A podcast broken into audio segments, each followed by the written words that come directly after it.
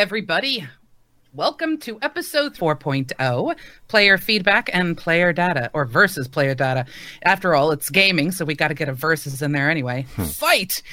Thanks for joining us live today on Twitch. For those of you who are listening in the podcast, we hope to see you in Twitch some Thursday in the future at 7 p.m. GMT. I am Josie, who you might get used to seeing and hearing my name, also known as Pseudo. And we have the best hosts ever. We have Chris. Hello. And we have Patrick. Bonjour. Ooh. Today, our special guest is Anthony Nardoza, who we are simply going to classify as hobby game developer, shifty eyes. Those are some heavy quotation marks you're throwing out there, I gotta say. I, I think that that describes me as well. I don't I don't really do much game development these days, but I do really really want to. So I still call myself an indie developer. Casuals. So um, what about yourself, then, uh, Anthony? What uh, if you want to introduce yourself? Give us a little bit of your background. Tell us what you do at the moment and kind of thing. Yeah, so um, I guess I have been in various engineering fields for like 12, 13 years now. Um, on my own, for the past few years, I've been doing some hobby game development and also some software development for work. Some I hate to call it data science because I don't do the sciency part of it, but data investigations and whatnot. Okay. I have Hmm. no idea what you know trees, decision trees, and random forests, and I don't get into that. But Right. Okay. Oh, interesting. So a you, you data detective. yeah, data shaman. That's the uh, the one I've heard. I've heard all kinds. Uh, uh, we, as we've discussed on the show before, job titles don't mean a right lot to me. I need to know what someone does so I can properly engage with them. You know what their what their actual job is. Yeah. I'm a So ninja.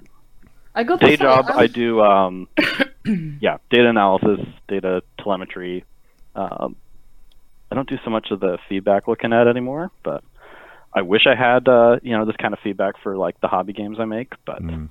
I got like one store review. You know, it was cool. Hmm. Also, if he sounds like he is from the past, you know, the 1980s or something like that, it's it it's true. He he is um he is teleporting, well not teleporting. He's time traveling to us from the past, which is why he sounds like um he sounds. That's a, Yeah. a picture of Concorde's first flight in the background for those watching on the uh, stream, and it's uh, yeah, that's uh, that's it's it's only yesterday. Yeah. historical Only yesterday. It's not even a Concorde; it's, a, it's some kind of passenger plane, isn't it? okay. Well, here we go. From the previous job. Ah. Planes, trains, and automobiles. Yes. We're now going to move into our icebreaker question, as we have at every show. For those of you watching and for those of you in the future who are listening, do get in touch with us, hashtag DNI, or if you're in chat, just type it. We want to know the answer to this icebreaker question from you as well. Because, uh, as we know, we can ask people about their favorite developer languages, but it doesn't mean anything because we are talking about all of that stuff as we go. So, your icebreaker question today, my friends, you have to pick teleportation or flight. Easy, easy So obviously. teleportation. No effort. Duh. I don't have to put Wait, any effort so- in. Can I fly or? Oh, Superpowers.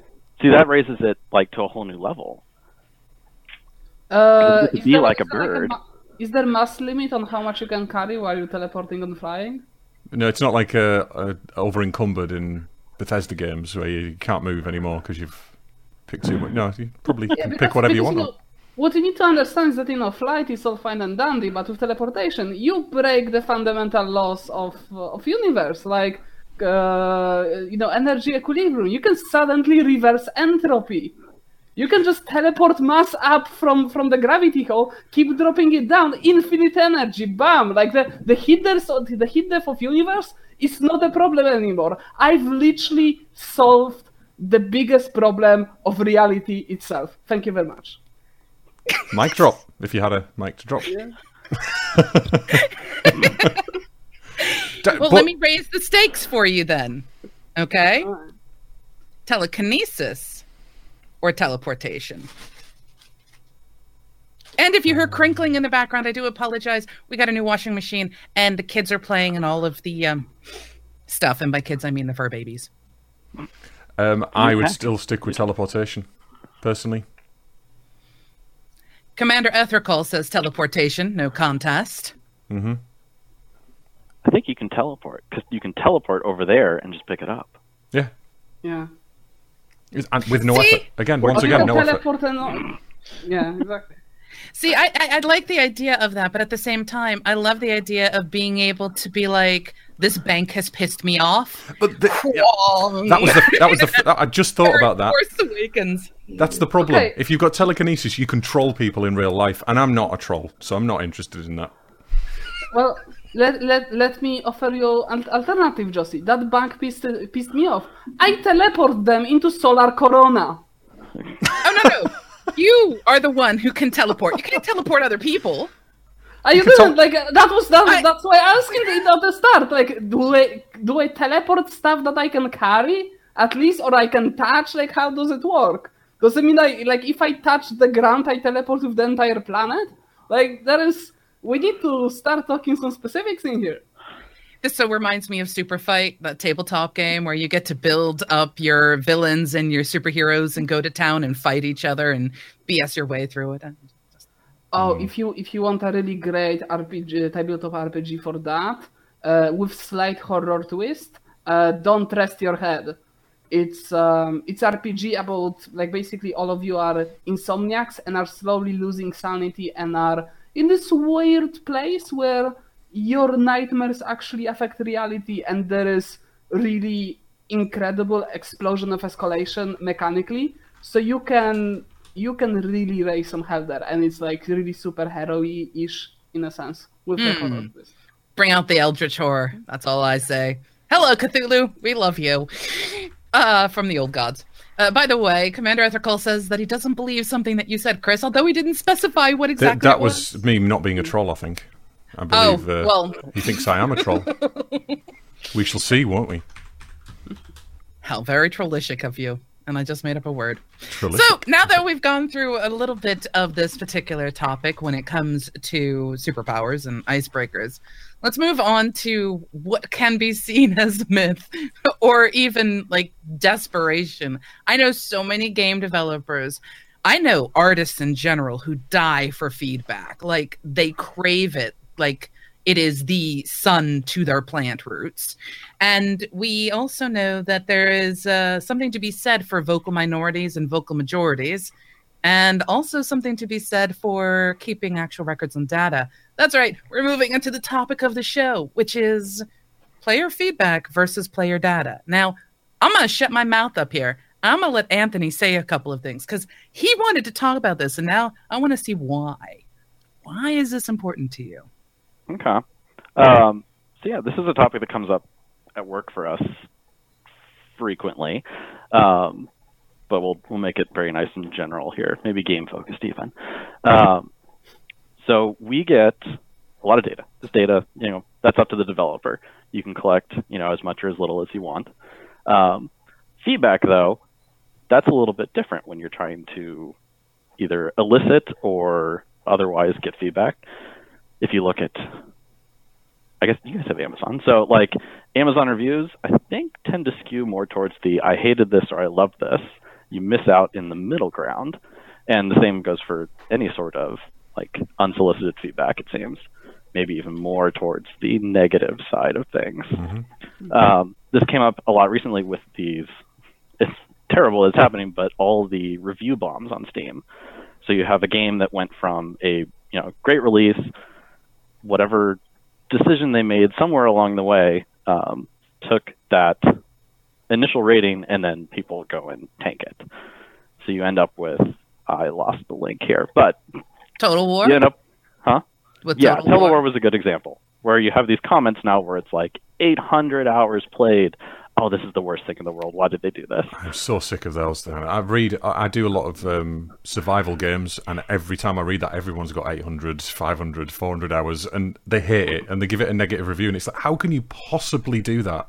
Playing that much, investing that much of your own time into something, Yeah, I think though I think though most people are you know smart enough to see the see the discrepancy here because I know at least I do it. Like when I see a negative comment on uh, like when I see a negative review with you know hundred plus hours, I'm like okay, there's there's something weird going on. But uh, in the same way, I could say even though so for example, even though I played a lot of World of Warcraft, like I spent thousands and thousands of hours in WoW I wouldn't recommend it right now for many reasons. So there is there is something to be said that play people who do have a lot of hours in a game, especially if it's a game that's constantly changing, that negative uh, those negative feedbacks can, might be might be of value. Then again, mo- some of them might be actually shit because the guy got pissed or he raged on forum and got banned, and now he has a vendetta uh, against the developer. But that comes down to re- to reading the content of the actual, actual review, right? Hmm. Well, I think there's something to be said for having feedback from players, but I also think there's something to be said for how that feedback is collected. I mean, if you look at Steam, when I want to do a review for a game, I have to edit my current review. I really can't just sit there and add an additional review saying this particular version, they for example, Seven Days to Die, one of the greatest things ever was back, I think it was Alpha 13. Um, and someone said this game, after putting in like a thousand hours into it, said this game is shit because I, I'm all of a sudden immersion breaking. Eh, you can see, you know, my food bar. So therefore the game is broken. It's, it's ended. I'm never going to play it again and it's because of the fact that the way that Steam handles reviews, it's almost like you have to modify what you've already got present, and it'll say yes, this is applied to a particular version of the game that's been released. But it, that kind of the way you get the feedback there is also um, almost a platform for bombing because all it takes is one person being unhappy with oh all of a sudden pink is no longer pink and we don't have our skulls anymore uh, all of a sudden it's horrible so the game is crap obviously everything is crap so that can also have an impact. there is something to be said um, so little known fact i have um, artistic education meaning i had like in my school I, in my high school i had art majors and then i intended to go to study uh, art and uh, one set of lessons, actually one, like one year out of one particular lesson, was entirely about taking and giving feedback. Nothing by it. Like how to critique an art piece and how to give a feedback about an art, uh, art piece. How to talk about an art piece to people who don't know much about art and how to talk to someone who knows their shit. And all of that was part of my education. And i think that in modern and age where consumers have such a responsibility um, in terms of just warning other consumers from shitty products um, because a lot of countries don't do that uh, adequately uh, i think that people really should learn how to how to give feedback because that, that is a skill. And it's a skill that not many people possess see i agree with that now for you anthony I, we agree, Patrick. This is a strange day. What do I do? Hmm. Um, but yes, for you, Anthony, you have uh, put some games out there and you've gotten feedback and things like that. Have you, in your experience within the software design side of things, along with in the game design side of things, have you found a method for getting feedback that helps you decide what to do, what's right, what actions to take, what's to throw into the next sprint. Like, yeah. So there's um, there's definitely a few ways to resolve it. So like with with the previous thing on the Steam reviews is you have I think a major disconnect there. It's like your data is saying that this person has played this game a ton. They're saying something else. How do you connect the dots there? Um, so one thing I've seen done, um, I think Blizzard did this in game for some of the the WoW betas. Actually, was um, specific surveys about what you you know what you just did like what how did you feel about this zone et cetera like that so that way you are um, trying to elicit specific feedback from the players um, and also since then you're in game in an in-game system you can directly tie it to what they were doing previously I remember doing things like that, and I also remember as a player going, "Yeah, yeah, I'm done. I, I'm sick and tired of seeing this. Bring on feedback fatigue." Pound, pound, the problem with betas, though, especially open betas, is that the players just want to play a new game. They don't care about the feedback. They don't care about your your the, the products. They don't they don't realize that their feedback directly well, could directly alter the future of the game. You know, um, some of them think that every, or their feedback is the most important thing in the world, and they'll and they expect everything that they say to be taken on board and to be put together, and otherwise they'll boycott you or uh, or yeah. bomb you or bomb you on Steam. Commander Ethical has a question for us, uh, and hello, Commander. Um, what limits should companies use when getting feedback? For example, to stop games becoming too easy because some of the feedback says, "Oh, it's too hard slash difficult. This game sucks." And this is an interesting question to me because we have like you said, we have this, people have tons and tons of hours put into it, and then a change comes along that either makes the game too easy or too difficult, or they change the uh, architecture or the gameplay or they add new features to a product or what have you.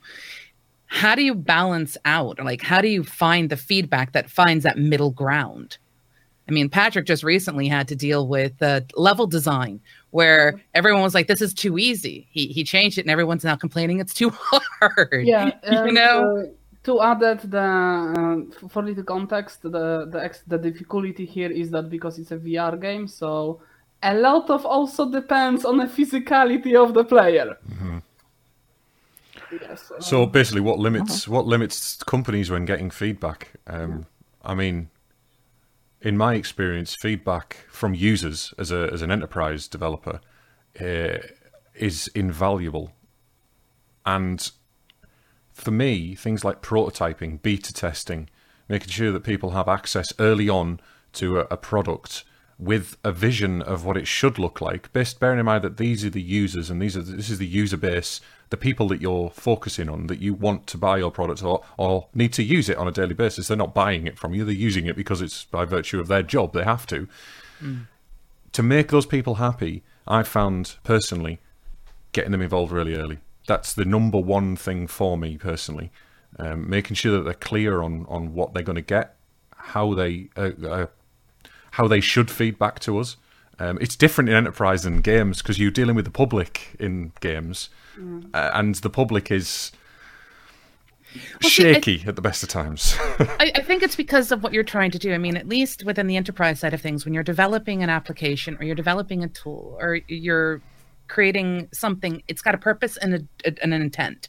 Uh, this is set up to do uh, GitHub repositories. This is set up specifically to handle, you know, uh, load balancing. Like you have very specific directions and purposes for a tool or an app.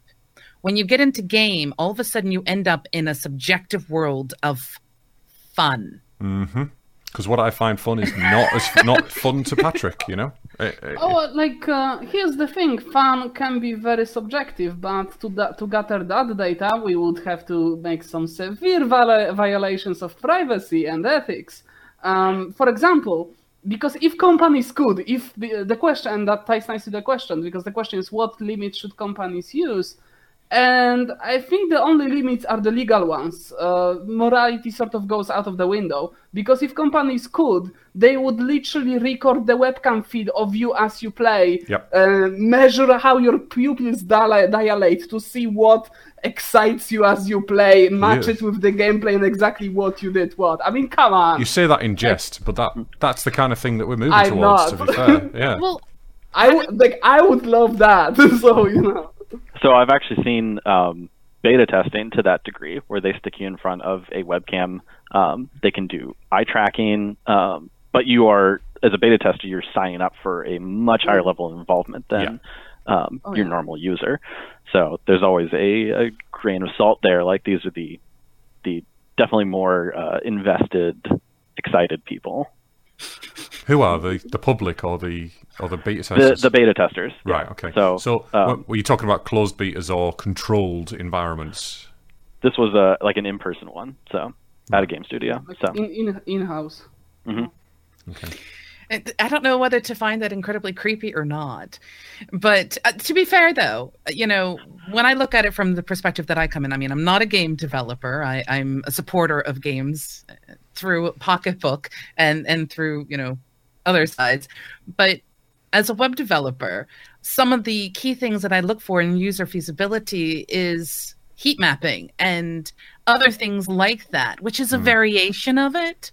Um, but I also, within application development, some of the most amazingly beneficial feedback sessions have been the one on one where the developer or the UI person or the person who's running the particular test sits with the user and says, Right, show me what you do. I'd like to see how you use this tool to accomplish your goal, which is slightly different than game development because in game development you do the you I do think, exact same thing. You, uh, do, you do exact same thing. I do think you? I think anywhere yeah. this this is this is laid out, you cannot um, expect a user or one user to give you all the feedback. And I no. think the one on one thing is extremely valuable in that if you're observing, not as a developer, developers, as with testing, should not get involved with this process, in my experience, because they should be working on the feedback, working on the. If there's a marketing team that needs to be involved, or if there's a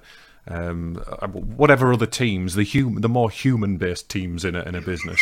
Yeah, well, developers aren't human. Well, no, we're working with technology. We don't work with humans. We work with other developers. We're not. None of us are human. We're all. We're, we're all the alien cyborgs that love talk that talk a language that nobody else understands. You know. I don't disagree with you, Chris. I think like definitely developers shouldn't organize this. There should be. They shouldn't make the decisions. The... Maybe that's what I need to say.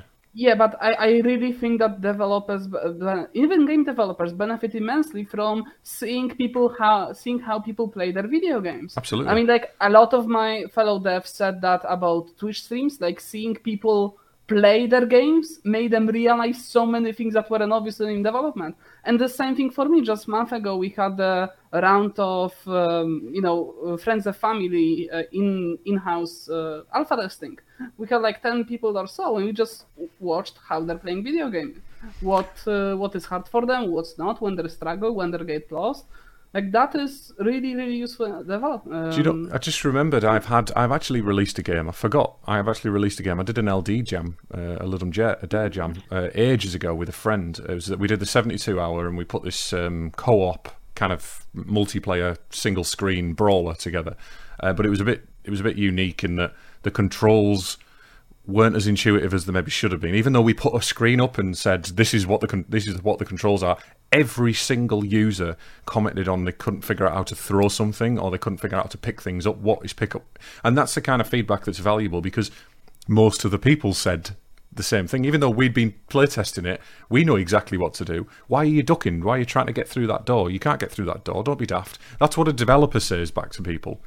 But Whereas if someone I, I think else, it depends on the developer. It does, yes, it does, yeah. But there's a lot of time in, in my experience, developers, as we've said before, siloed, and they don't really, they don't, they expect people to use the software or use the game the way that they intended it, and they don't realise that the user experience is a very valuable thing, and and it's separate from uh, a UI or from from the even from the gameplay to an extent. Yeah, but obviously you don't help people when they live test your game. Like that would be the the, the purpose of live testing.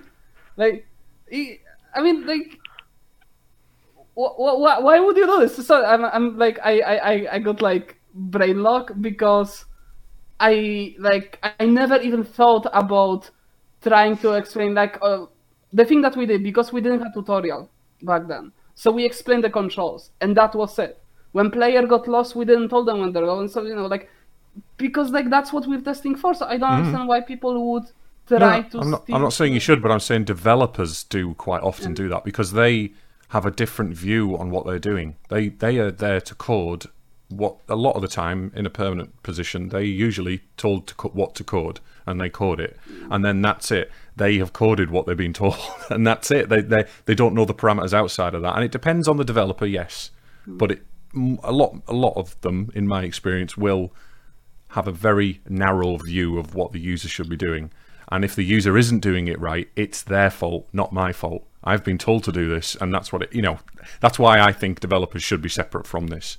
People like that exist. Yeah, I, I really, I really Jesus, because I'm Patrick. watching UX. The, Are you sure you're in your twenties? Are you sure you're not just starting out in the industry? no, I'm like I was very fortunate in working with really great people. I guess. Wow, yeah. because I, I never I never really had people thinking like that. Uh, there there were intense uh, disagreements about the method of implementation of certain fixes, but you know the the sort of cases are like you know how to beta test. Well, you know you can Google that and learn what you should be doing when you're beta testing and. Um, when user doesn't know how to use your product, obviously it's you have shitty UI. Like, mm-hmm. like I mean, I mean, come on, like, how else? Like, there is. We don't live in the age when you had user manual shipped with the product. Like that shit, you know. Like at, at least you could have excuse. Days. I miss those days greatly. Um, yeah. I'm gonna throw Manuals back out everywhere. here. Yes, manual. Oh my, and writing in the manuals, like when you mm-hmm. had yeah. save codes and all that other stuff. But you know, I'm old. Yeah, um, like the lore pieces. Oh. and, and all the 900 numbers back in the United States you had to call if you wanted support with a particular level. That's a whole nother can of worms. Uh, that's the 900 support for games I'm talking about, not the other 900 nine numbers. But anyway, um, Commander Ethical continues on and is having a discussion with Envy inside of our chat about World of Warcraft. Now, every single person here on the stream has played World of Warcraft. I mean, death. I met Nards through World of Warcraft. Midge. Just yeah, it, it only ruined my Warcraft. life when I was in my twenties. it only it, life was getting in the way of World of Warcraft. Basically, that's yeah, how bad it was. Those days. What's, what's 150 days and hours? I don't remember. yes. What's um, a day? the, the the played slash slash played, and it tells slash... you days as an altoholic, for me, I had to have a, a plug, a mod plugin, whatever. I can't remember what they're called anymore. Where I had to see the total across all of my alts, and that wasn't counting the alts that I deleted across certain servers as I was testing things or going around and. But anyway, the day the day I quit is the day I realized there was a Domino's pizza plugin for for World of Warcraft oh, forward slash pizza, and I you could order a pizza without even while in flight. Without even alt tabbing the longest flight you could possibly take and you could play bejeweled and my entire guild was having you know competitions to see who could get the highest score wow. but going back to what um, commander ethical had pointed out um, it, it, it, talking about how picking what gets implemented what gets changed in a game or app um, based on the feedback you get how do companies gauge what feedback they pay heed to and what feedback should just be binned? Because both can't be right just as both can't be wrong. It's it's a bit of um i wouldn't necessarily say an oxymoron. There's a fantastic word for when there is that kind devil's of advocate but there's there's a bit of a, a, a juxtaposition there. You know when you have a whole bunch of players coming in and let's go back to the steam example that you brought up before anthony. Hundreds and hundreds of hours in a game right a change gets implemented. The change could be, you know, was already on the docket. So people are basically playing early access games or what have you. And a change comes and all of a sudden you see, you know, your your health meter uh, in the upper right-hand corner of the screen instead of in the upper left-hand corner.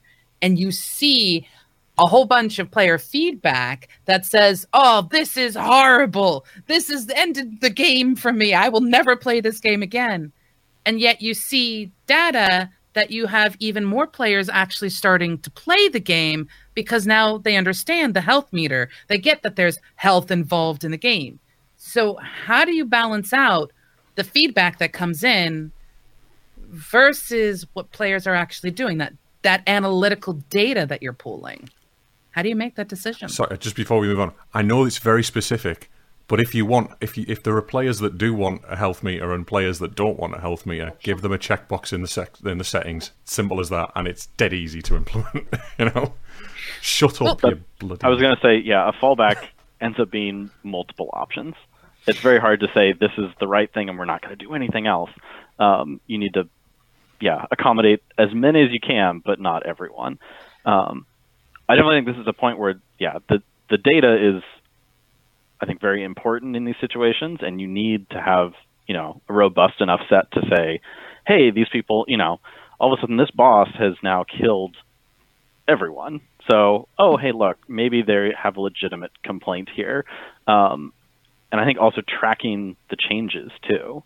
Um, there was a talk I saw where basically they, um, they, I mean, they tracked everything like the the enemy health, the player damage, player health, and all these all these factors, um, and they were able to basically trace back people's feedback that something got too hard to some mob's health increasing for whatever reason. Um, you know, some design decision that thought was you know independent of this, but it ended up affecting like a level too much. Um, the feedback in general, like it's hard to. I don't think there's a good way to process actual user feedback. I think I think someone um, needs to take charge of it and, and basically filter the wheat from the chaff. Make sure that you're not just acting on everything. I mean, that's a number one thing, isn't it? I'm going to bring up one of my favorite games right now, Warframe. During one of their dev streams, they did something really, really, really cool. They showed numbers. They showed data. Now, if you're actively engaged in the Warframe community, you've probably seen complaints about X Warframe or X weapon or X whatever. And there is that whole, you know, feedback in that particular moment of time where this this needs to be nerfed or this needs to be buffed or what have you. Or this is never played. This frame is the worst ever. And yet when they showed the actual data in Excel spreadsheets because, you know, data tabular form. When they showed the data, they said, while everyone that you may know is saying this, these are the actual statistics. This is like the seventh most popular Warframe, even though everyone is complaining about it. And they talked a little bit about how they make the decision between where they put their focus next, because we have to be realistic. Development time, even feedback gathering time is limited by resource. We don't have unlimited resources. We just don't. So in in the case, it's always ends up for them at least. They try to weigh, and this is where a big part of the guessing game comes in. There is no tried and true method. If there was, there would be one game that ruled them all, and there isn't. But you have to test it out and be willing to hear the review bombs while also seeing things. But I think there's a really important part. You said tracking, Anthony. I stress communicate. There's yeah, communication is a big side of it. Acknowledging that you've, you know, seen, you know, X Y Z points of view and taking it under consideration. You know what? Um, I just it just that just made me think. Just acknowledging that you've you've um, received a, a, bug report or, or whatever um, is is a little bit infuriating, especially if you get a, a kind of a, a, as a user. I mean, um, if you get like a, template response. Uh, or your issue gets closed down after two weeks, like it does quite often on GitHub, because nobody's responded to it, and it's like, well, I've put all of the detail on here. Yeah, can you can we at least have a look at this? Is It's not not an issue. It's happening to me. So, but it depends on the type of report that you give the developers as well, or you give the yeah, company. Aut- automated responses tend to be rather annoying, but I really value um, developers' openness. Like when they, uh, like the weekly live streams, it's a great idea. I think it's one of the greatest ideas in the gaming community since ever, because and the, again, what uh, the Warframe devs did with actually showing the numbers, it's freaking brilliant because so many times, uh, great example, Guild Wars 2. Early on, there were some development problems, and when the right released, there was uh, my favorite class, Necromancer, it was like slightly undertuned, but it wasn't big deal. Like it was a, it was like when you were the top hundred of the entire game, yeah, then it makes a difference because you play to literal perfection. But for vast majority of people, people were shit, so it kind of didn't matter. Uh, but unfortunately, the community didn't have any access to the data, so we had to we had to manually collect it. Uh, if we if someone wanted to make a DPS log, they had to manually connect the data from the chat from recording, and that's prone to mistakes. Hmm. So early on, uh, and I'm going so in, in depth into that particular case because it's a just clusterfuck of what the fuck. So what happened? early on, when the raids released, players kind of felt that Necromancer is undertuned, but they were shit, so they, they didn't know how much. The top players, from the top players, no one played Necromancer. So when they were, were making videos of like the top DPS build, the guy who did that A work was kind of shit, and B also fucked up the addition. So the uh, so so the in theory the perfect Necromancer DPS was like 50% lower than it actually in game was of mm. what even people were achieving. So suddenly there is this entire and and their confirmation bias kicks in. People are like, "Oh, Necromancer is shit. They do shitty damage," and everyone's, "Yeah, of course it's shit. I feel like it's kind of shit, and I feel like my other classes do better." So for years, the class was effe- uh, effectively banned from raids. No one wanted Necromancers and developers didn't even like said anything or acknowledge the issue. They were like, "Oh, we slightly buffed it because we saw it's undertuned," and they and they finally showed the numbers or, or they allowed a DPS meters in, and lo and behold, Necromancer suddenly became like second on third DPS class for for some seasons, just by enabling DPS meters. So here here is some something that shows you that how can you affect the player feedback as a developer just by showing sharing the data. Because I, that I, wouldn't happen if there would be some communication I, I, think there's something else to be said for it though. Um, i think and when you start to get into big companies so we're talking activision blizzard we're talking uh, warframe we're talking like people who are considered you know the elites of the elites. We're not talking about us tiny little you know people who are coding in our mom's basement if your mom happens to have a basement kind of a deal. When you go to make changes to a game reveal what the changes are and whether they are a something you're just testing to see how it works or not. Or whether this is the change we're implementing you know try and work with it for us with us for us guys because you know this is something we've seen. Give it a fair shot give it a chance. I have seen something similar to this and it was interesting to watch from sort of a outside standpoint the secret world from um, Funcom.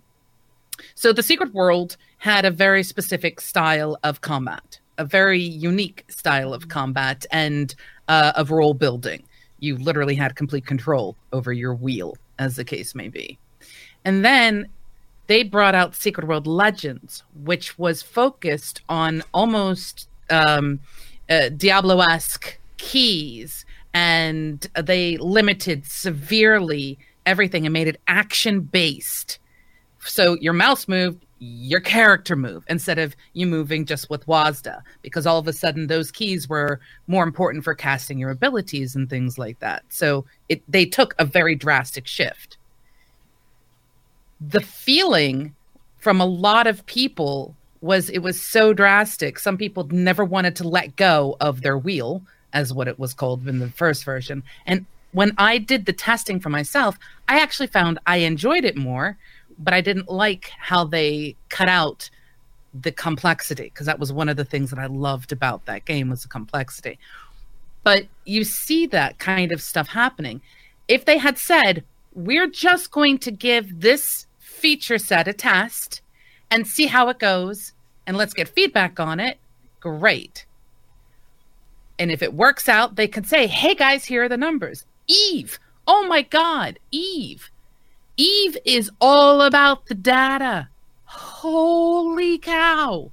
I love reading when the Eve developers release information about the data, the feedback, how many players, how they had to modify their servers to handle server loads, and why Eve battles can take seven hours for like a two minute fight. You know, it's it's fascinating to see. But if you just sit there and like say this is the change, this is it, nothing else is coming, and you just have to accept it. To me, it almost feels like a slap in the face as a player or even a user. Who wanted the Microsoft ribbon? Just asking. You know, yeah. it just sort of showed up one day to users and it confused them. There wasn't, to me, enough of a communication that said, this is changing and here's why. You see, you've you got know? to be you've got to be careful, uh, and it's a running theme here, especially through the last two examples you've both given people are scared of change in general, and people do yeah. not like being uh, anything new being forced upon them. And this is in every aspect of life, let alone games. Now, gamers generally also have uh, or feel like, especially if they're beta testers, they have an ownership of a game as well. They don't, as a general user, know how much effort goes into it, how much money is spent on it. They just hear the big numbers for the big AAA games and and think, wow, that's like Hollywood numbers. Let's not even think about it. You know, they forget sometimes that what they say can sometimes personally offend people or can uh, maybe not be as constructive as it should be, even in a beta, uh, a closed beta uh, scenario. Usually better in closed betas, of course. Uh, but I think, yeah, change, people actually uh, not enjoying something versus something being more practical in a game or in a piece of software uh, is is a, a, key identifier for, for positive feedback. I think. Yeah, I'd say uh, we we briefly talked about this topic, and I'm gonna bring it back like a necromancer that I am.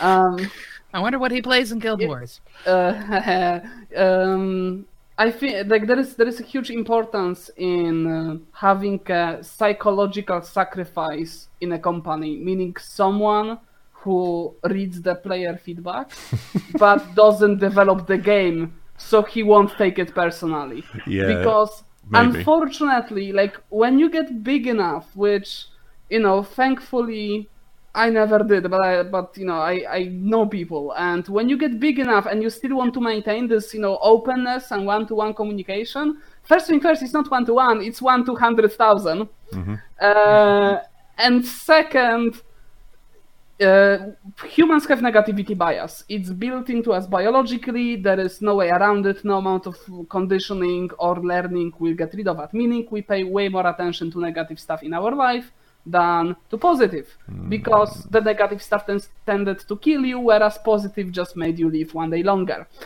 So, kind of important. Unfortunately, that means that right now you can read 100 positive messages and then read one very vicious negative one, and your day is ruined and that's gonna wear you out. So we gotta have psychological sacrifices in companies. I like that title. Is that a psychological sacrifice officer? Uh, yes, uh, it's, a, it's, a, good title. I like that. Yeah, ex- executive. We're uh, throwing you out there, and yeah. Actually, it's it is that is a thing um, within uh, the police forces and stuff like that. There, because of and and in the legal world, because of some of the cases and the content of certain cases and things and like that. Google yeah, you have to um, be willing to make that sort of sacrifice because you can be psychologically scarred by things that you see. Um, I mean, it, feedback in general, it's one of the things we crave, but it's also one of the things that I believe exactly what Patrick said. I think people need to be taught how to give feedback. Hmm. And I think people need to also be taught how to do critical analysis because if I'm going to sit here until the day I die, and I'm going to say that The Secret World and The Secret World Legends is a brilliant game because I am emotionally biased to I really like the story. Do I believe that they have the right mechanics and things like that? Possibly not. It, it, for example, Fallout. Absolutely love the stories of the Fallout franchise. Gameplay is shoddy, but I'll easily forgive that because the story is great, which is why 76 is such a letdown. So, you know, that kind of being able to recognize, even with the feedback that I give to some of my clients, because I beta read a lot of books, it's the what do you like? What do you not like? What is your actual bias? So if I'm reading a horror novel, and as Envy will tell you, I don't do horror very well, I, I actually have issues with horror. When I do that kind of feedback, I'll go, be aware, horror doesn't work for me. It does bad things for me, but I really like the way you develop this character, or I really like the way that this particular story arc went, or I like the way that you implemented this particular game mechanic into the game. But I swear to God, you give me another jump scare, I'm gonna punch you in the face. You know, See, there's being able to give feedback and critically think is something I think is almost a lost art form. Oh, this is interesting. Uh, Ethrakal. Ethrakal? Ethrakal. Commander Ethrical. Commander yes. Ethrical has just said he disagrees with people being able to give talk, uh, being able to be, I mean, to be taught how to give feedback, mainly because I th- he thinks that all feedback is relevant and all feedback, bad, good, negative, positive, abusive, non-abusive, is all relevant. Now, I, I, didn't say abusive, but I was thinking about abusive. I was thinking about. did not mention abuse. I was thinking about abusive feedback myself, in that in my instance, uh, whenever I give feedback or I give bug uh, bug re- reports, things like that, I am a technical person and I am as objective as I possibly can. And I, in almost every situation, try my hardest to take myself out of it and take my own opinions and uh, away from it and try and figure out what the business, the company, the objective, the values, or whatever it is that the company is trying to get across, that is the priority. And that's what's important when it comes to dealing with the feedback. It's different for every company. Some companies thrive off the negative feedback and implement everything, whereas others will just take. You know, I mean, if if I was uh, if I actually published a, a game on Steam, uh, the game I did publish, said wasn't on Steam, I pr- probably people get abusive in any way, shape, or form, or get personal, it's it's the, all of their feedback is dismissed.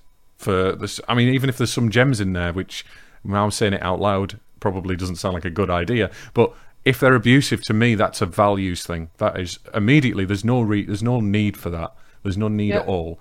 And but I'm doesn't mean it's not valuable. So Exactly, and I'm gonna vehemently disagree with Commander because, uh, um, uh, uh, definitely, if it is if it is a criticism, then I agree with him. But I think he just means any sort of critique, and saying X is shit. What? No, piece clarified. Totally agree Ah. on the abusive feedback. There's never a good reason to be rude or a bully. Yeah. So here is so here is what I've been told and what I agree with. Uh, saying X is shit is not a feedback. No. It's an opinion. An opinion is worthless. Like I don't give a fuck about your opinion. Uh, but saying X Well, alrighty then. because You've heard it here. look, look. Um, opinions are like your privates. There it's we go. good to have one. It's good to be proud of it, but don't whip it out in public or shove it into throats of children. Uh, so Oh my god! That's right. So I think w- there, there is uh, it, dealing with that feedback again. It probably takes a certain type of person as well. I think if you're uh, even if you're thick-skinned, you're going to get offended by something at some point because it is your baby. You know, as an independent developer. Um, you haven't spoken for a while, Anthony. So I'm going to ask you: what? How do you do you take things personally when um, when when people give you feedback? And have you had much abusive feedback or non-constructive? I feedback? have, uh, for my personal projects, haven't gotten a lot of. I mean, most of the feedback has been very, you know, useful because I've only shared it within, you know, developer circles or friends or stuff like that. Um, professionally, I have seen the full gamut, um, and I mean, even in you know the profession like the the non-game stuff, it's kind of hard to not be, you know, attached to what you've been working on for potentially years. Um, so yeah, seeing something or seeing like you know a crash that like you know lost someone's save or like it's it is painful and it's um I guess it's like it's motivating to a degree. Like you see this stuff, so like the like touching back earlier, like I think it's a, a very good idea that like all you know everybody on the team should to a degree see this feedback, um, whether or not it's been distilled or not by you know your escape, you know your sacrificial one, uh, or even you know just uh, AI like a text processor even. Um, it's you know it's important and I, I find it very motivating, but then it's also overwhelming. Um, you can't always fix every single little bug that might drive somebody crazy and So I mean, I imagine professionally you get all kinds of bugs. Like you, you'll get things that are easy to diagnose and easy to fix, and then you'll get the one-off cases where a particular developer's working on a very specific project, and you have to see the whole picture before you actually get. I mean, I don't. I got again. I don't know exactly what you do, but it's Mm-hmm. you know, it's, Gotta it's love edge cases. yeah. Edge cases these- are one of the greatest things because edge, edge cases is essentially the only time that I do give feedback these days. Because I said I get stuck very, very rarely, but when I do, I'm totally stuck, and it's not a Stack Overflow thing, and it's nothing else like that. So when you get an edge case like that, do you? Um, are you classed as first, second line, third line support, or you you analyze data that's from the projects that you work on? So yeah, I'm on the analysis and then basically hand it off to the devs, designers, Right, whatever. okay. So you're a Um, bit past support. You're kind of you yeah, I, I don't know. yeah, so I mean, I I um I get I get input on basically how we you know want to rank these things, but um, it's up to the you know the team as a whole to have the final say on these, okay. um, and especially the ones where it's like you know like this impacts one percent of the people one percent of the time, but it just ruins their world. Um, those are the ones where it's you know it's I don't know if there's a good way to go after those um, aside from you know, but do you prior- all of your resources to it? Fruit. But would they're, you prioritize that? Would would that be a priority? Would it get fixed eventually, or do you go right? This is too hard to diagnose. Uh, I, do we, and you just can't. Have, you don't have the resources to do that. Does that happen or? Does it yeah, depend definitely. on like type of clients? It is like the if the bug affects like multi-billion companies, then it's like higher priority. Yeah, my boss ran into this one. No, my boss filed this bug. Ah, oh, crap, we have to fix that. Um, Stakeholders, there's something to be said in project management for their annoyance and their benefit. Yeah, there is a degree of that. The was squeaky wheel gets uh, gets fixed. Um, mm. But I mean, it's yeah, a lot of it comes down to resourcing, um, and it's you're probably going to be you know very dependent on the the company, the game, the project, whatever's going on. Um, somebody might have uh, more resources to you know go after those bugs where somebody might already be like working on the next thing they're already you know neck deep in the you know the dlc that's coming out and maybe it's not capable of being fixed at the time um, it's yeah i don't have a good answer for it yeah it's a difficult I, one I I don't think that's it. That, that's the thing. I don't think there's necessarily a good answer for anything. There's no bandage to working with feedback. It makes there isn't. I mean, I am watching Ethercola and Envy in our Twitch chat talking about you know the feedback, how you, all feedback should be important regardless of the type and things. And I look at that and I'm sitting there going, yes, I want to believe that my voice matters when I give feedback. But then I stop and I look at it from the perspective of say community management right? Something that I do and I have experience in. And my brain triggers in the fact that I can have a whole lot of feedback coming in, but I have to remember there's a rule. There's the 80 20 20 rule, really, where you have 80% of the people who are never going to give you feedback, 20 who are going to give you some kind of feedback, 20% of what they give you is going to be actually relative in some way, shape, or form. And we have to remember that when it comes to trying to capture all of the feedback, it's impossible. Trying to distill all of the feedback is impossible, which is why it is so important to have surveys, to have actual physical data or statistics being um, collected or logging or something. And there's also something to be said from a marketing perspective where if you try to respond to the vocal negative majority, that it can be seen in such horrific light that it can throw a company out of whack as well. So that there's even like a whole nother side to player feedback. It's not just the what you collect um, from someone logging into your game and running around world and what buttons they press, their APMs, it, you know, that kind of a thing. And then the surveys that you set up, the beta tests that you specifically tailor, you know, you're not showing them the character model, they're just a gray block jumping from platform to platform or however you choose to do that and then the social side of the world, the marketing side, where the voice that speaks the loudest is usually the one heard, whether it's right or it's wrong. Mm. And because of the fact that we as humans, as Patrick pointed out, we have this sort of uh, negative bias, this cognitive bias, I'm going to automatically agree and see all of these things. I think there's a whole lot to keep in mind and trying to balance that. If you are an indie developer, is complicated. If you are some big fancy name, it doesn't mean that you've got the resources to be and to hire an entire collection of psychological sacrificial off, uh, officers, you know, who sit there and troll through the 50,000 posts where someone's talking about, well, you know, this ability is absolutely crap because all the other abilities do this and this thing is not worth it in any way, shape, or form. And, you know, having to sit there and go through that physical beating repeatedly is oh, that's, difficult. That's nothing. The the PS says PS get cancer and kill yourself. That's mm. what gets you. See, that's the thing. When I see feedback like that, because I have received the death threats for some of the stuff that I've done, when I see things like that, my brain just sits there and goes, You've completely invalidated your argument. Yep. You've made it so that your feedback is almost unapproachable from me. And I have no way of looking at what you have to say without having it clouded. So that whole sort of rude kind of methodology that Commander Ethro was talking about, completely agree. There's never a time to be rude. No. However,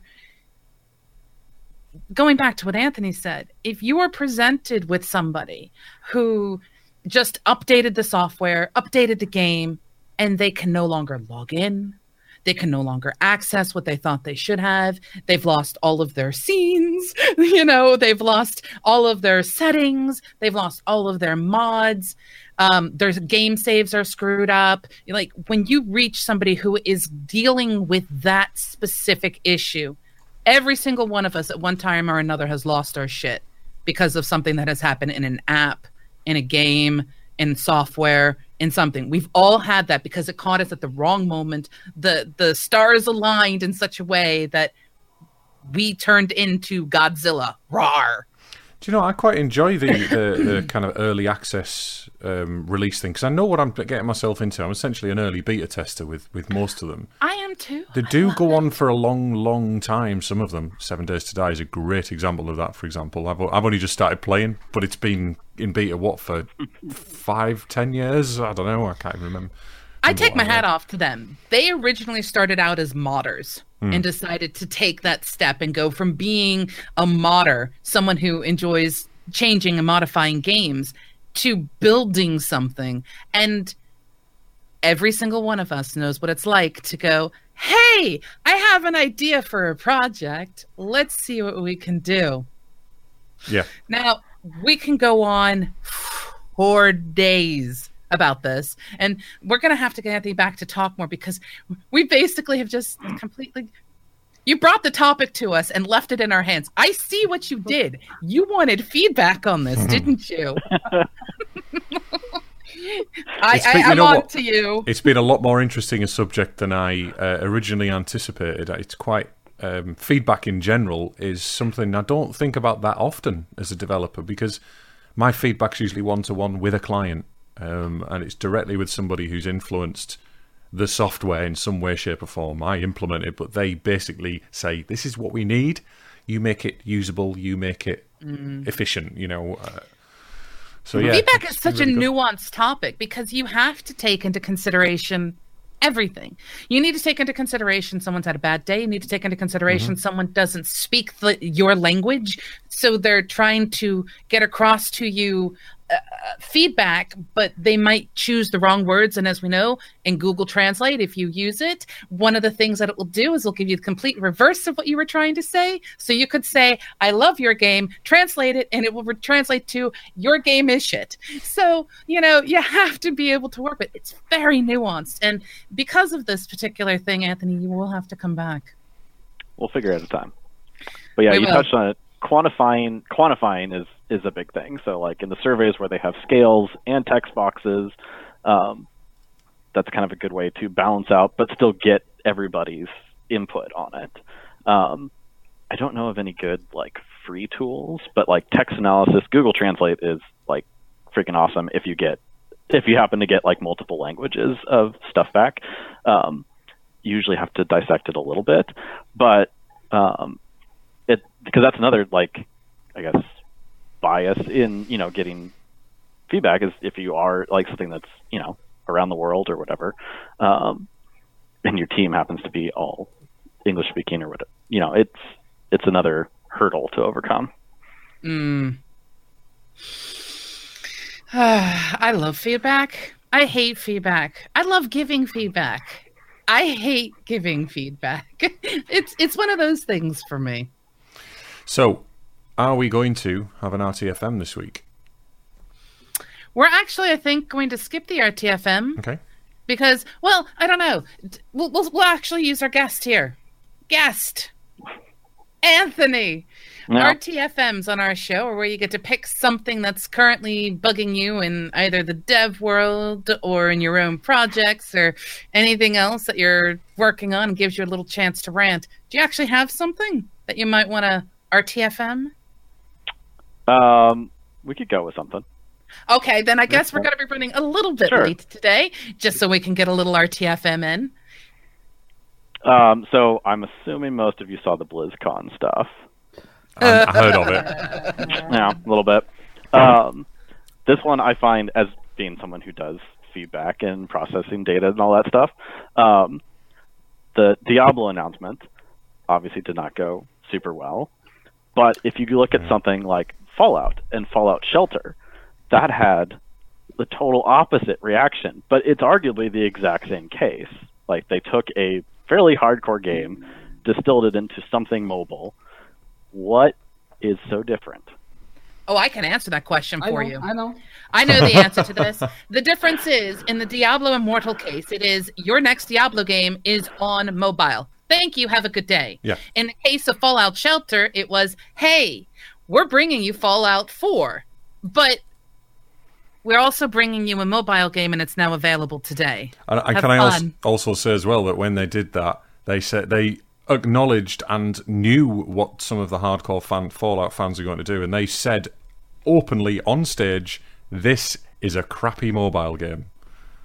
They said that out mm-hmm. loud. Really? No. Yeah, Really? pretty much. If you watch the announcements again, I can't remember the exact wording, but it was basically, "We're aware, lol," you know. Because But I, I saw the, This is I just something the- we wanted to do on Yeah. the side of everything else. And we want to, we want to make some pound. You know, we want to make money uh, on gems and coins or scrap bottle caps. I think it was in in that game. I was just like the watching Blizzard right now is like watching a very slow, very slow train wreck, and it's uh, it's a weird experience, you know, because I see EA fication of a of a company. It's it's a great thing. I cannot believe that eification is a- EAification is actually a, a descriptor and things like that. And yeah, that's amazing. English language, we can verb everything. Indeed. But yeah, Right. I, I think in that particular case, Anthony, that I think is the answer. Indeed. They gave the fans what they wanted, but they gave a bonus. It's the same thing they're doing with Blades. You have your Elder Scroll stuff, but on top of that, we're adding this additional thing. It's a it's a very big different thing than someone turning around and saying, uh, your favorite game ever that you have played on console, that you have played on PC. The only thing you're ever going to see now is mobile versions of it. It's actually one of the things that was so destructive to um, uh, Snake, Snake, Snake. Oh gosh, Metal Gear Solid. Metal Gear Solid, sort of the same kind of thing happened. Yes, they lost somebody very important to the Metal Gear Solid franchise, but the game publisher turned it into pachinko machines and it made more money and that is how they advertised it in the future. You do, you're not going to see another game like that because its platform has changed. You didn't give the existing fans something that they knew about. Instead of saying, we're just going to modify this ever so slightly and change it and introduce new gameplay and maybe a new story for you, they went, no, the platform is 100% changing and that's it. You got nothing else. To me, it's. I mean, I'm a, I'm a massive MGS fanboy. In that instance, I'm kind of glad they killed it. I've got to be honest. I loved five. I loved four. I loved all of them. They're all brilliant. But But uh, Anthony, so what would you do if you would be in their situation right now? Like, uh, you just received a nuclear bomb of a feedback, essentially, like uh, carpet bombing with uh, nuclear devices. What do you do? Oh yeah, I mean, I think the timing of their announcement was just just flat out wrong. It, they had the wrong audience, the wrong everything like that. So like they sh- should have course corrected with some sort of like because they said they're working on something, but it's like okay, well yeah, you can say that on the spot. Um, like they needed to follow up like the next week with something, anything. Like the Elder Scrolls Six announcement was tiny, Mm. but that would have been enough, I think, to kind of you know course correct on their decision. Um, yeah, well, it took them don't know. 10 days to come out and say, we are still working on Diablo 4. And then they also said that Diablo 4 was going to be part of the announcements, but apparently they pulled it. Uh, to be honest, at that point in time, as a, a person who's a player, my only thought is, I don't believe you because No. I don't think you know what it is I'm after. So I think you're just trying to put out fires using blankets. Oh, Josie. So here is a juicy bit of developer go- gossip. I don't know how much uh, how much truth is in that, and uh, it doesn't come from anyone co- working in Blizzard. So I know they don't break uh, any NDAs. On the downside, it's probably bullshit, but it's nice to hear. Um, apparently, they had uh, they had been working on Diablo prototypes, uh, Diablo 4 prototype, and then pulled it together like two weeks before the BlizzCon. But when they like when they when sort of everything fell, into the play the place and they played it, it was kind of shit. So and they didn't knew what to do with it because most of the if you're gonna look at recent uh, recent firings from Blizzard, most of the top developers kind of left. So they had a product which is kind of like they tried to do something with Diablo, but they kind of couldn't get a good one. So they were like, okay, we can't announce that on BlizzCon. So they suddenly had, okay, what, what can we announce Diablo wise? They're gonna eat our heads alive. Uh, well, Nothing would have been it- better. yeah, we, we're doing that shit, but oh my god, this is radioactive cash grab, and the execs are like, fuck it, it's Diablo, go with it. oh, man. All Yes. the disconnects. Okay, so I think we should uh, we should sh- That's close a the show peak of now. fan fiction. I think we should get uh, get everything tied up and, and get off. So, Anthony, do you have anything you'd like to pimp? Um, can you talk about your indie projects? Do you want to send people to a website or get a follow you on Twitter wherever you do your marketing? Is it relevant to you? In fact, I, I would love to, but actually, all my stuff has been delisted for one reason or another. okay. oh, well, maybe talk about after, after I the wish show. I'd known that before I invited you on. Nothing sinister, just uh, you know, time has passed and APIs go out of date, and APIs went out of date, and some privacy thing, you know, that you might be familiar with. Is, GDPR. could it have something to do with a, a P, a G, an R, and a D? Something general. You know, something along those lines. Something- Yeah. Some little, you know, law that passed. Uh, Okay, well, fair enough. so no, no. Well, you can see his Twitter, and it will be in our show notes as well. Feel free to send him pictures of really interesting technology, because I know he gets fascinated by that. And also send him pictures of planes, lots of planes, all of the planes. Right? You want some planes, right? I'm sure you do.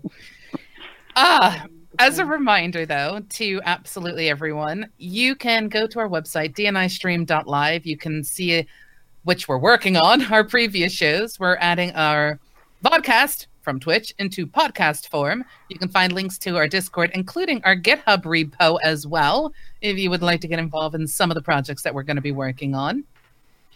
And if you would like to be a guest on our show, come talk with us, debate with us, tell us your thoughts, share your things. If I could get Commander Ethercall on here, which I really want to do because uh, he's a net admin dude. He's he's a Linux boy. I want to bring him in and and pick on Oh, him and, one of them, and is he? Into debates. Yes, I love debating with That'd Commander fun. Come on, come on. It's kind of fun. so at some point, I'm gonna have to get him on. I also need to get on um, Tepe as well because I want to talk about uh, boats and big boats and working with boats and stuff. So uh, yes, yeah, come on, you can join us. Go to dnistream.live, fill out a contact form, reach out to us on Twitter and other stuff. Yeah, you can find us on Twitter at DNI Stream, where we post uh, random dev pictures, fun articles, and random dev humor. And sorry that I'm looking that way, but my web, my monitor died, so I, I'm I'm running on a backup. halfway, through Technical the stream, difficulties. halfway through the stream, and I'm like, oh my god, this is not ideal setup for me. Uh, well, next week at 7 p.m. GMT, we'll have a guest, maybe. Maybe. There has been a recommendation. We've gotten an email to talk about something, a very specific topic. And I really, really want to find the people who want to come out and talk this specific topic. And uh, yeah, It'll be interesting. I'm revealing nothing to my hosts. I am being vague on purpose. But uh, yes, Very topic. 7 p.m. GMT next week here on Twitch. And uh, we'll have a topic. Just pay attention to us on Twitter or join our Discord. Engage with us in discourse as we discuss things and talk about stuff. And uh, massive thank you to thank you to, to thank you to Anthony. Sorry, and uh, yeah, we hope to have you on again. Yeah, figure something out. It's fun times. Good stuff. So this is a massive hearts love. Thank you for watching, listening, and everything from the entire documentation not included team. Thank you so much, Chris. As always, I don't know why I say that. As always, Because it's always pleasurable. because I'm always brilliant. Maybe that's what it is. We actually have on our Twitter now. We had somebody we from the show, No, no, my no, we don't. who No, um no. who made a snippet from last week's show of Chris admitting that he's perfectly imperfect. It's amazing. Perfectly Absolutely imperfect. It's, brilliant. it's brilliant. It's it's a very Mary Poppins thing. You're you're perfectly imperfect in every way. Absolutely. So awesome. And thank you again, Patrick. My pleasure. And I am Josie, and we will see you next week. Bye. Bye, everyone. Bye.